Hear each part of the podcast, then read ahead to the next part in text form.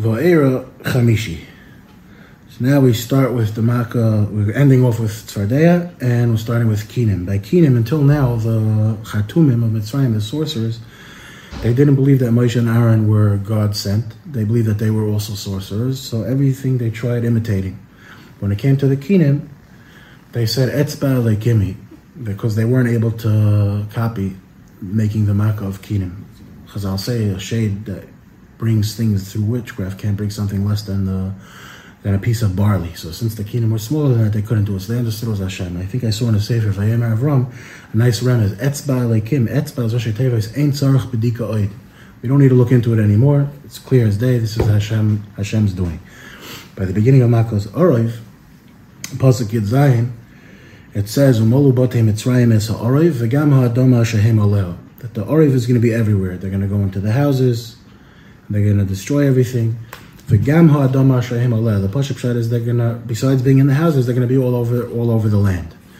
But the Svarim say that the, there's a deeper meaning included in these words, the Gamha Adama Shahim that take let's say a polar bear. A polar bear, if you take him out of his habitat, let's say he needs 20 minus 20 degrees Fahrenheit, otherwise he he can't live.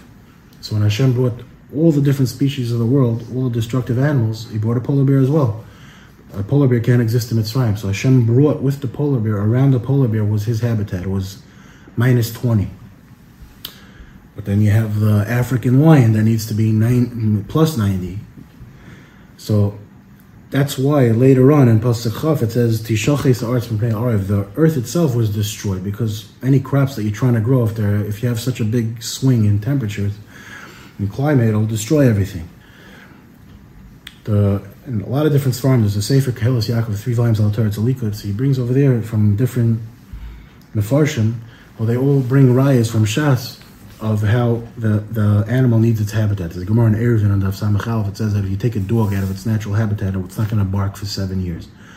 Hashem wanted the dogs to be as menacing as possible, so he brought with them their habitat. The Gemara in Sotah brings over there that a, a bear normally it's not near the forest where it has the ability to escape back into it, it won't attack.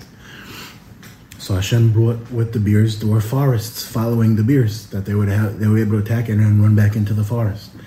And the Gemara in Cotton on Davav brings that if you take some dirt from a different anthole and you and you sprinkle it into a different ant, uh, a separate anthole, all the ants in that anthole they'll they'll get all misbalbel from not having they smell that it's not this is not their home.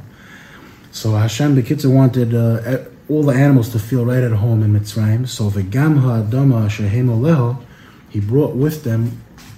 Not only were they going to go into Mitzrayim, he also brought the land at which they they occupied, and that takes us to Shishi.